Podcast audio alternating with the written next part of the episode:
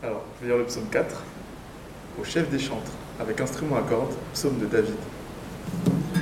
Quand je crie, réponds-moi, Dieu de ma justice. Quand je suis dans la détresse, sauve-moi. Aie pitié de moi, écoute ma prière.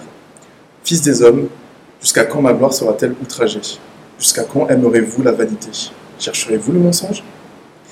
Sachez que l'Éternel s'est choisi un homme pieux. L'Éternel entend quand je crie à lui. Tremblez et ne péchez point. Parlez en vos cœurs sur votre couche, puis taisez-vous. Offrez des sacrifices de justice et confiez-vous à l'Éternel. Plusieurs disent Qui nous fera voir le bonheur? Fais lever sur nous la lumière de ta face, ô Éternel. Tu mets dans mon cœur plus de joie qu'ils n'en ont, qu'on abonde leurs leur froment et leurs mots. Je me couche et je m'endors en paix, car toi seul, ô Éternel, tu me donnes la sécurité dans ma demeure. Amen. Donc bonjour à tous et bienvenue à l'Église Connexion. Bienvenue en particulier si vous nous visitez, si vous nous rendez visite. Est-ce que vous m'entendez, vous bien? Donc, euh, comme, comme euh, Steve l'a lu, aujourd'hui on sera dans le psaume 4. Et euh, j'ai intitulé ce psaume avec Dieu, le message plutôt, avec Dieu au cœur de la détresse. Comme on l'a entendu pendant la lecture, c'est un psaume qui relate la prière de David au moment où il vivait une situation euh, très difficile. Il vivait une situation de détresse qui était source d'angoisse pour lui. Et en tant que chrétien, euh, la question se pose comment traverser les situations douloureuses, comment traverser les situations qui sont source de tristesse et d'angoisse pour nous en tant qu'enfants de Dieu? En général, quand quelqu'un traverse une épreuve douloureuse autour de nous, on a envie de lui dire ça va aller, on a envie de lui dire t'inquiète pas, ça va aller. Mais on ne sait pas. On ne sait pas si ça va vraiment aller, on ne sait pas quand ça va aller. Son épreuve peut, durer longtemps. Dieu seul sait pourquoi il permet les souffrances, et Dieu seul sait le début la fin des souffrances. Et ça peut être différent pour, tout un chacun. On peut avoir, euh, ressentir la tristesse pour diverses raisons.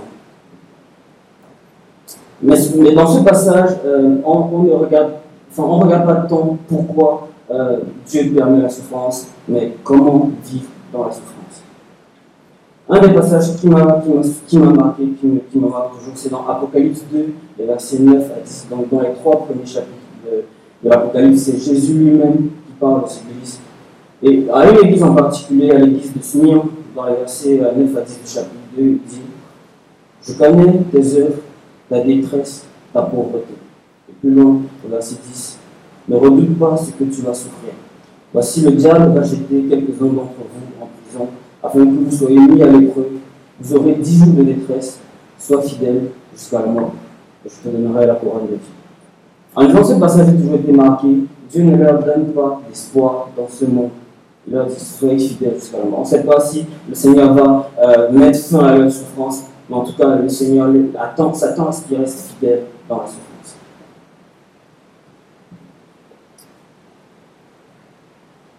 Et puis dans, cette somme, je, trouve qu'on peut tirer quelques enseignements de comment rester fidèle dans la souffrance. Donc euh, en, redescendant le, chapitre, on va voir que euh, dans un premier temps, au cœur de la détresse, David se tourne vers Dieu. Quelquefois, on peut être accablé de détresse et de souffrance au point où on n'a plus envie de, lever le regard vers Dieu.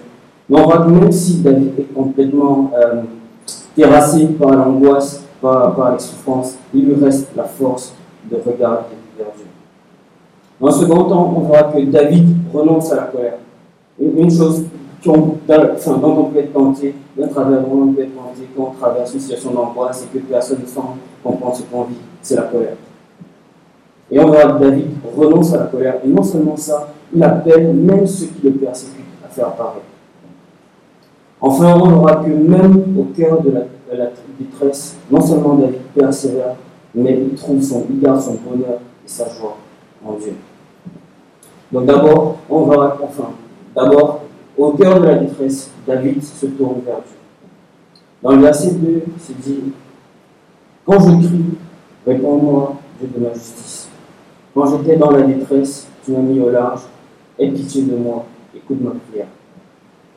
Ce psaume a probablement été écrit à un moment où David était fugitif devant ses ennemis. Donc David, c'est un homme de guerre. On sait qu'à plusieurs reprises, il y a des hommes qui voulaient le tuer, notamment Saül, puis Absalom, son fils. Et, euh, mais dans le commentaire de Jean Calvin dont je me suis servi pour préparer ce, ce message, euh, il pense que c'est dans la fuite, c'est lors de la fuite devant Saül. Il commence en disant Quand je crie, réponds-moi. Quand je dis il est écrasé, mais il n'est pas complètement abattu, il reste la force d'appeler de, à Dieu. Et, je trouve que moi, en tout cas dans ma vie, et je pense peut-être dans nos vies en tant que chrétiens, les, moments où on se sent le plus triste, le plus découragé, on n'a pas envie de lire nos vies, on n'a pas envie de, de prier, peut-être qu'on a péché, au contraire, on a envie de, fuir de Dieu. Et pourtant, c'est tout le contraire qu'on devrait faire. J'ai écouté un, un, conseil de John MacArthur qui, disait, MacArthur qui disait Le jour où tu as le moins envie de prier et de lire ta Bible, c'est le jour où tu en as le plus besoin. Et David trouve cette force d'aller vers Dieu quand il est accablé par l'angoisse et par la tristesse. Ensuite, il dit Quand je crie, réponds-moi, Dieu de ma justice. Euh, David est accablé non seulement parce que les personnes en, veulent à sa vie, ce qui déjà grosse source stress, mais je crois qu'il est aussi calomnié en tant que roi des personnes. On, le voit notamment dans, l'histoire euh, euh, des sacrificateurs, des, gens qui étaient proches de lui, qui montent des coups pour le dénoncer auprès de Saül. Et, qui, pour ça, euh, porte une atteinte à sa, réputation. Et enfin, si, on est, si on est honnête, quand des personnes euh, disent des choses qui entachent notre réputation, c'est quelque chose qui peut nous mettre en colère. Je ne sais pas si vous avez déjà, euh, je pense en tant que chrétien, on passe tous par là, où euh, on est sévèrement repris sur notre péché. Moi, ça m'est arrivé récemment. moi, ça m'est arrivé à plusieurs reprises. Et souvent, c'était à cause de la colère, souvent à cause de la paresse. Mais récemment, j'ai enfin, vécu une expérience où des personnes avaient dit des choses qui pouvaient apporter atteinte à ma réputation. Et euh, j'ai voulu euh, me défendre avec mes forces. Je sais théoriquement qu'il ne faut pas chercher à se défendre soi-même. Je sais que Dieu est notre justice et, euh, et que la colère de l'homme n'accomplit pas la justice de Dieu. Mais dans la situation, c'est difficile de se rappeler cette théorie-là. Mais, mais, David, quand il dit Dieu de ma justice, il exprime le fait que c'est Dieu, c'est Dieu sait qu'il est innocent. C'est seulement à Dieu qui va recourir pour le rendre justice ne va pas essayer de se sauver lui-même. On se souvient de l'épisode avec de la fuite devant Saül. À un moment, Saül est à sa portée. Saül veut tuer, mais lui il peut tuer Saül. Et il ne le fait pas. Il dit c'est Dieu qui va nous rendre justice. Donc, dans, dans, situation en particulier, David est accablé, rempli d'angoisse parce que les hommes veulent porter atteinte à sa vie. Mais même dans ce contexte, il, il, sort, il recourt à Dieu. Il ne va pas prendre des actions lui-même pour se venger dans, ça, ça, fait, ça, fait, un peu écho à ce qu'on lit dans le dans Ésaïe plutôt 50, verset 6 à 7. C'est dit J'ai livré mon dos à ceux qui me frappaient, mes joues à ceux qui m'arrachaient la barbe. Je n'ai pas dérobé mon visage au ignominie et au crachat, mais le Seigneur, l'Éternel, m'a secouru. Plus loin au verset 2, il dit Quand j'étais dans la détresse, tu m'as mis au large. Il, crie à Dieu, il lève la tête vers Dieu. Et l'une des raisons, c'est parce qu'il se souvient de ce que Dieu a fait par le passé. Il se souvient que par le passé, Dieu l'a sauvé de la détresse. Et donc, il trouve encore une raison d'invoquer Dieu. Je trouve que ce souvenir de, ce que Dieu a fait pour nous dans le passé nous donne la ressource et l'énergie nécessaire pour nous faire confiance dans les difficultés présentes et futures. Je pense que c'est important chaque jour, avant que l'épreuve arrive, de, de, nous remémorer ce que, les bonnes choses que Dieu a fait pour nous et de l'exprimer, exprimer notre reconnaissance par la prière. Et lorsque les difficultés arrivent, on est préparé parce qu'on se souvient de ce que Dieu a fait pour nous. Euh, je, me souviens dans, dans, mon cas, enfin, je dis pas mon cas en termes pour en modèle, mais c'est le cas que je connais mieux. Je me souviens dans mon cas, un jour, enfin, je suis étranger, et si vous êtes étranger en France, vous savez le stress que c'est de devoir renouveler ses papiers chaque année. Et je me souviens, euh, une fois, deux mois avant euh, l'expiration de mon titre de séjour, j'avais pas de travail, donc j'allais probablement me faire expulser. Et c'était l'une des grosses sous-angoisses. Venir en France, faire quatre ans et puis retourner au Cameroun sans avoir, euh, en ayant dépensé beaucoup d'argent pour ses études et sans avoir de travail. Et à ce moment-là, je pouvais passer par des moyens détournés pour renouveler mon titre de séjour. Et, mais une chose qui me gardait déjà de passer par des moyens détournés et qui m'aidait à ne pas complètement déprimer, c'est que je me souvenais que Dieu m'avait, c'est par Dieu que j'étais arrivé en France. Enfin, quand j'arrivais en France, j'avais pas les moyens de payer mes études, j'avais pas de logement, et puis quelqu'un m'a hébergé gratuitement. Enfin, j'ai trouvé une alternance qui a payé mes études, et je savais que ça c'était la main de Dieu. Et donc, au moment où j'allais me faire expulser, je savais, que je me souvenais de ce que Dieu avait fait, et je pouvais trouver l'espérance dans l'épreuve qui, qui était devant moi. Je pense que se remémorer des bonnes choses que Dieu a faites pour nous, c'est une arme puissante lorsque nous serons éprouvés. Dans, les versets d'après, on voit que David lui-même renonce à la colère et appelle ses ennemis à faire de même et à se repentir. Donc David renonce à la colère et appelle ses ennemis à la repentance. D'abord, on voit qu'il expose l'iniquité de ses ennemis. Au verset 3, il dit, Vous les hommes, jusqu'à quand mépriserez-vous ma gloire Jusqu'à quand aimerez-vous ce qui est sans valeur Rechercherez-vous le mensonge? David, en tant qu'homme exercé spirituellement, sait reconnaître la malice.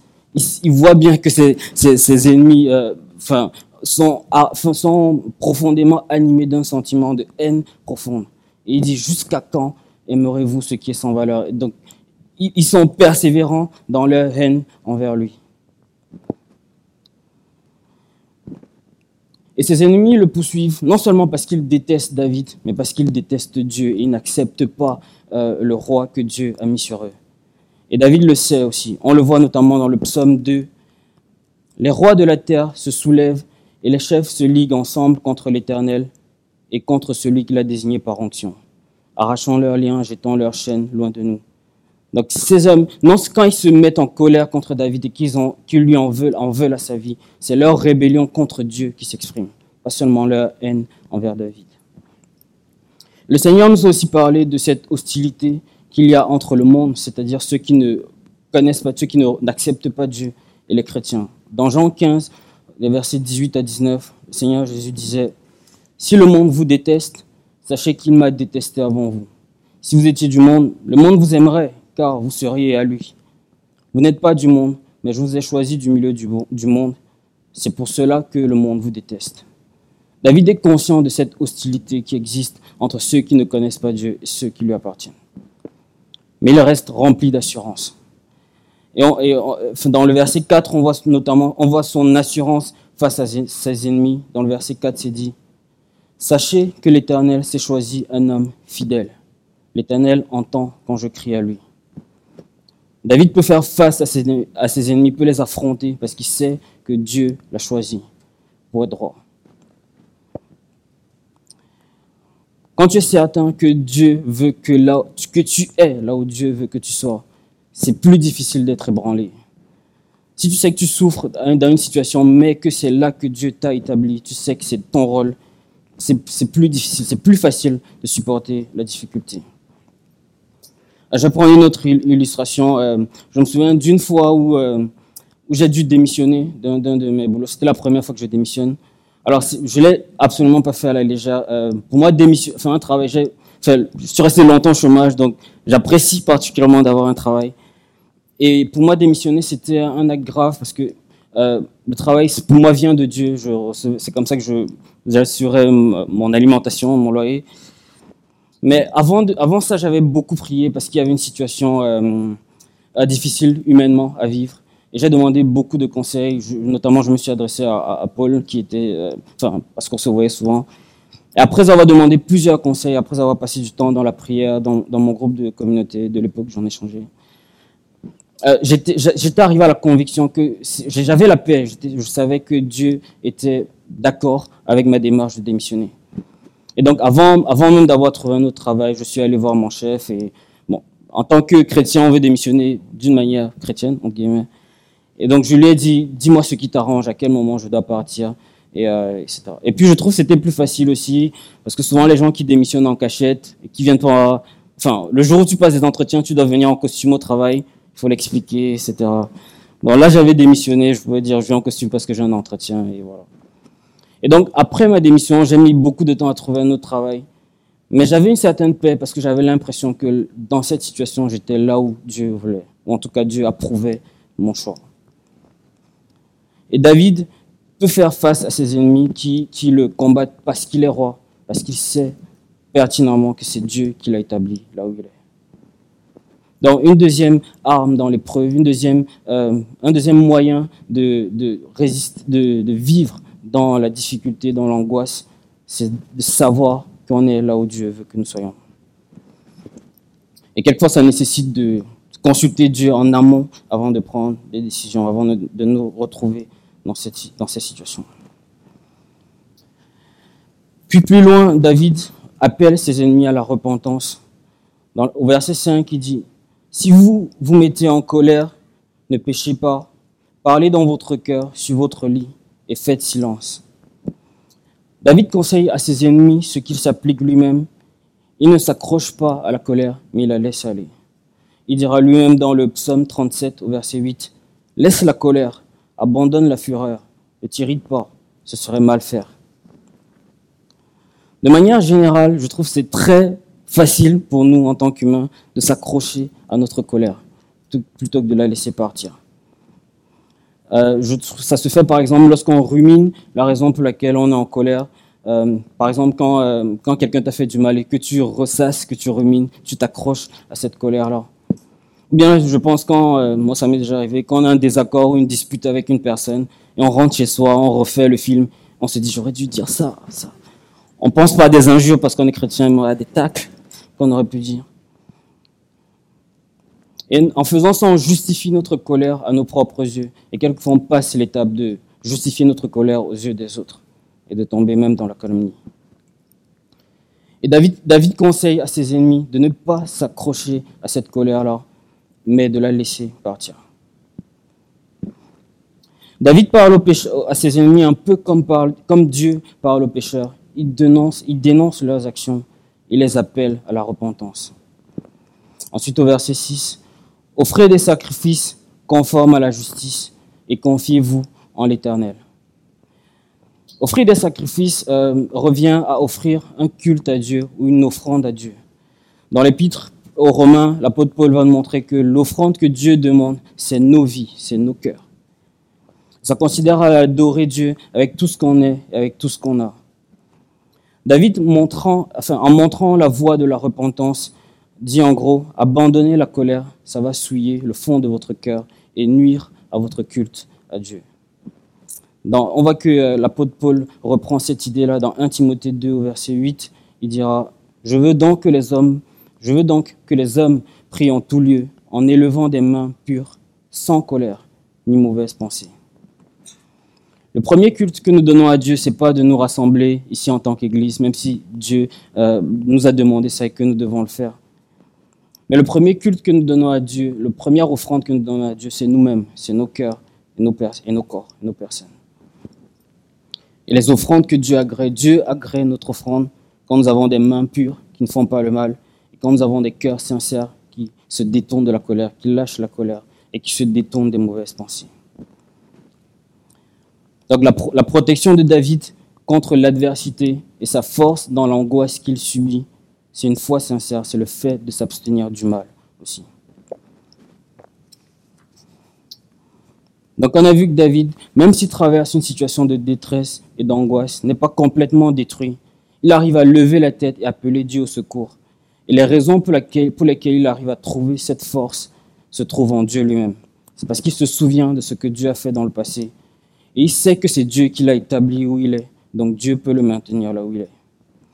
Dans les versets qui suivent, on verra que Dieu n'est pas seulement une source de paix dans l'angoisse, mais aussi même de bonheur et de joie.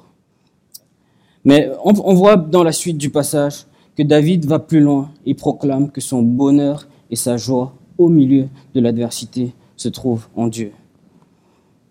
Pas juste dans ce que Dieu fait, mais dans Dieu lui-même. Et comment illustrer que, euh, comment comprendre que son bonheur euh, se trouve dans la personne de Dieu et non seulement dans ce que Dieu fait? Je trouve que c'est facile à comprendre. Enfin, avec le confinement, on a tous compris qu'on a besoin juste d'être avec des personnes. Et puis pour ceux qui, enfin, quand on retourne en vacances avec nos familles, on n'a pas des conversations incroyables, mais juste le fait d'être avec sa famille, d'être, de les voir, voir qu'ils sont en bonne santé, euh, ça, ça nous donne une certaine joie que, que rien d'autre n'apporte. C'est de la même manière qu'on aime être avec des personnes et que euh, finalement c'est les personnes qui nous sont proches qui nous donnent euh, ce bonheur-là. David, voit, trouve son bonheur en Dieu lui-même.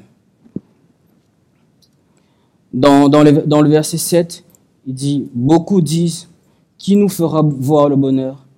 Fais briller ta lumière, fais briller la lumière de ton visage sur nous, éternel. Les hommes cherchent le bonheur à tâtons. Des fois, ils essayent différentes choses, les différents plaisirs qu'on peut trouver sur la terre. Mais David sait que, avec certitude où se trouve le bonheur. Il sait que le bonheur se trouve en Dieu lui-même. Il dit Fais briller la lumière de ton visage sur nous, éternel. Le bonheur, c'est quand Dieu fait briller son visage sur toi, c'est-à-dire lorsque tu as la faveur de Dieu. Et plus loin, il dit, Tu mets dans mon cœur plus de joie qu'ils n'en éprouvent quand abondent leur blé, leur vin et leur huile. David n'est pas juste résilient dans l'épreuve, il est carrément joyeux dans l'épreuve. Il dit, des personnes euh, euh, ont leur blé qui abonde, leur vin et leur huile, etc. Mais David trouve son, David, à cause de la présence de Dieu, éprouve plus de joie que ces personnes-là.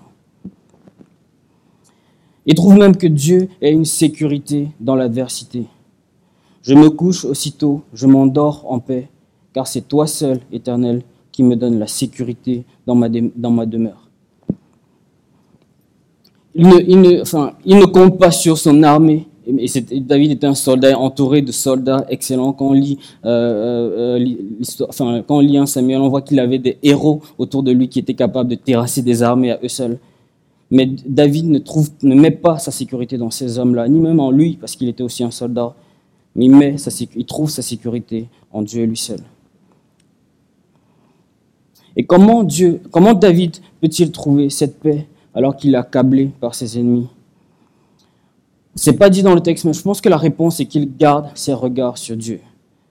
Dans le psaume 16, les versets 7 à 9 qu'on a, euh, qu'on a euh, regardé il n'y a pas longtemps, il dit Je bénis l'Éternel car il me conseille. Même la nuit, mon cœur m'instruit.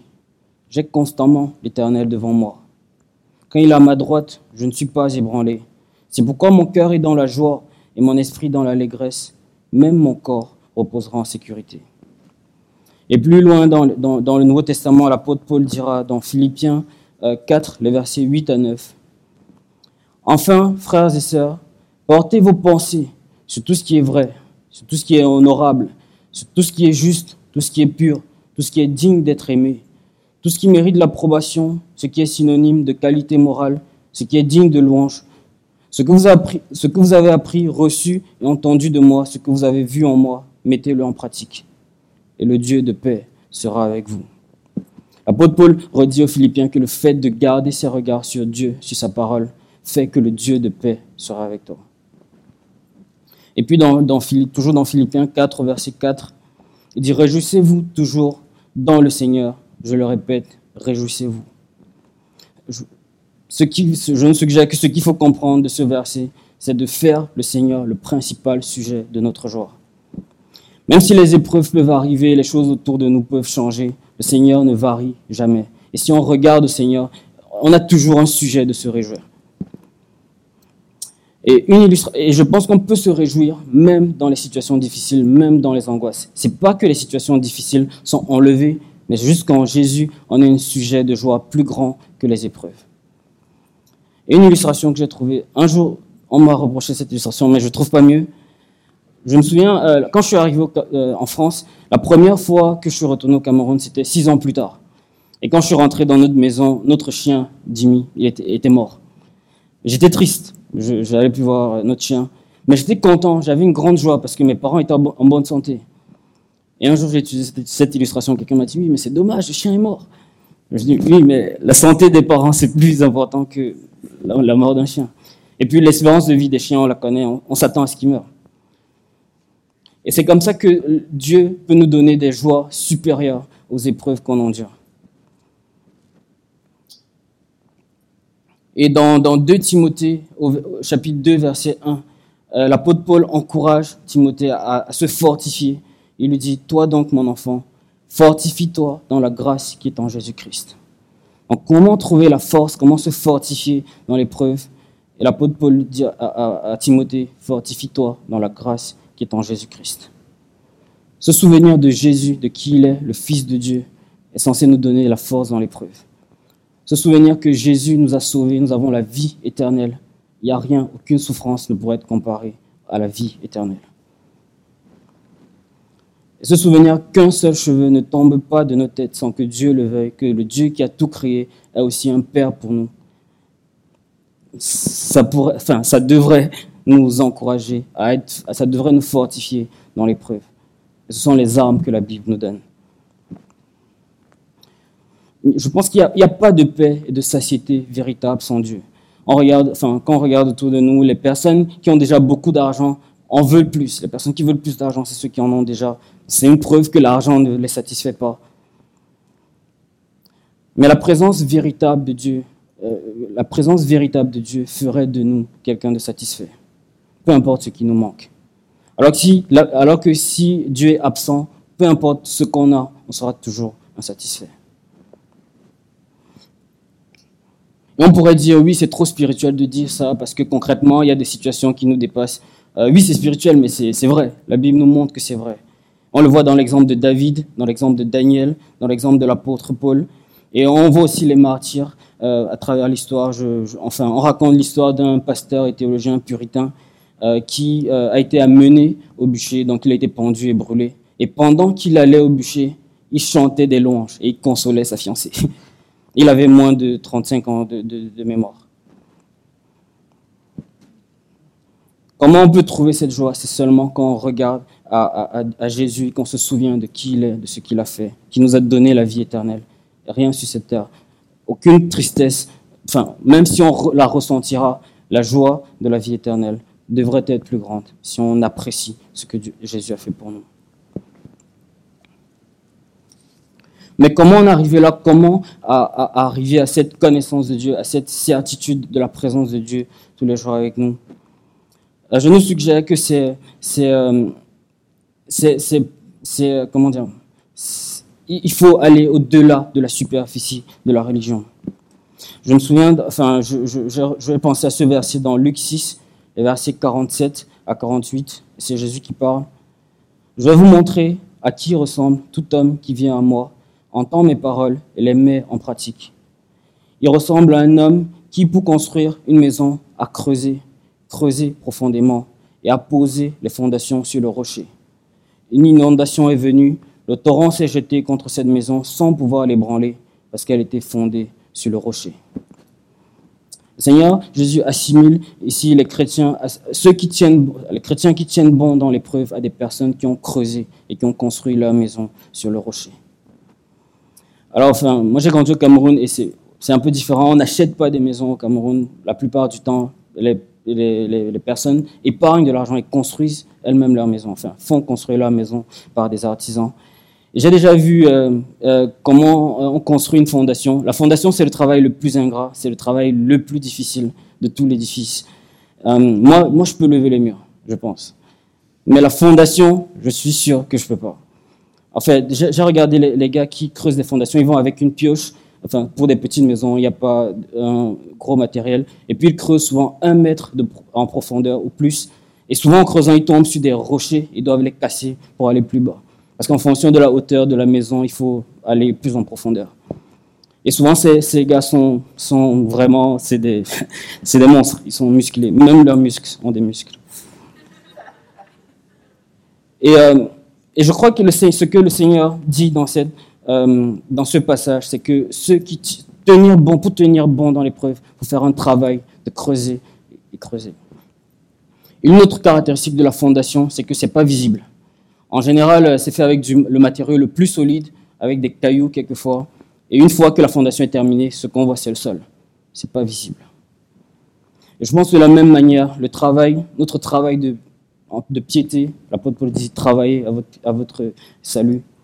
Notre travail de piété, c'est souvent la partie la plus invisible. Le culte qu'on donne à Dieu de manière visible, c'est Dieu nous le demande. Mais celui qu'on donne euh, là où personne ne voit, c'est celui qui est le plus profond et quelquefois le plus important. C'est notre communion avec Dieu quand personne ne voit, c'est veiller sur nos cœurs, c'est lire sa parole, la méditer dans les situations bonnes comme dans les, mauvaises. C'est comme ça qu'on creuse et qu'on construit notre maison sur le, rocher.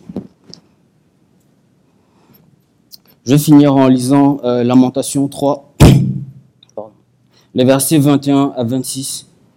Voici ce que je veux repasser en mon cœur, ce qui me donnera de l'espérance. Les bontés de l'Éternel ne sont pas épuisées, ses, ses compassions ne sont pas à leur terme. Elles se renouvellent chaque matin. Oh, que ta fidélité est grande. L'Éternel est mon partage, dit mon âme. C'est pourquoi je veux espérer en lui. L'Éternel a de la bonté pour qui espère en lui, pour l'âme qui le cherche. Il est bon d'attendre en silence le secours de l'Éternel. Je prie pour nous. Père, merci pour, euh, ta parole. Père, merci pour euh, ce que tu fais dans nos vies, pour toutes tes bontés, euh, parce qu'on trouve du, du, secours, du réconfort quand on s'en souvient. Mais merci avant tout et plus que tout pour toi-même, parce qu'en Jésus, nous sommes réconciliés. En Jésus, nous savons que euh, ta face brille sur nous, parce que tu as enlevé nos péchés, tu as pardonné nos, péchés, tu enlèves nos souillures. Père, je te supplie euh, que ces paroles ne soient pas des paroles en l'air, euh, pour moi-même, mais aussi pour chacun de mes frères. Euh, que tu nous aides à, à creuser, euh, à construire notre maison sur le rocher que tu es. Que tu nous aides à ne pas faire une religion seulement visible, seulement superficielle, mais que tu nous aides à te connaître, euh, à te chercher euh, dans notre secret, là où personne ne voit, à veiller sur nous-mêmes pour être euh, proche de toi. Seigneur, entends nos prières, nos, nos, faibles mots. Aide-nous, s'il te plaît. Bénis-nous par, par ces paroles. On te prie au nom de Jésus, ton Fils.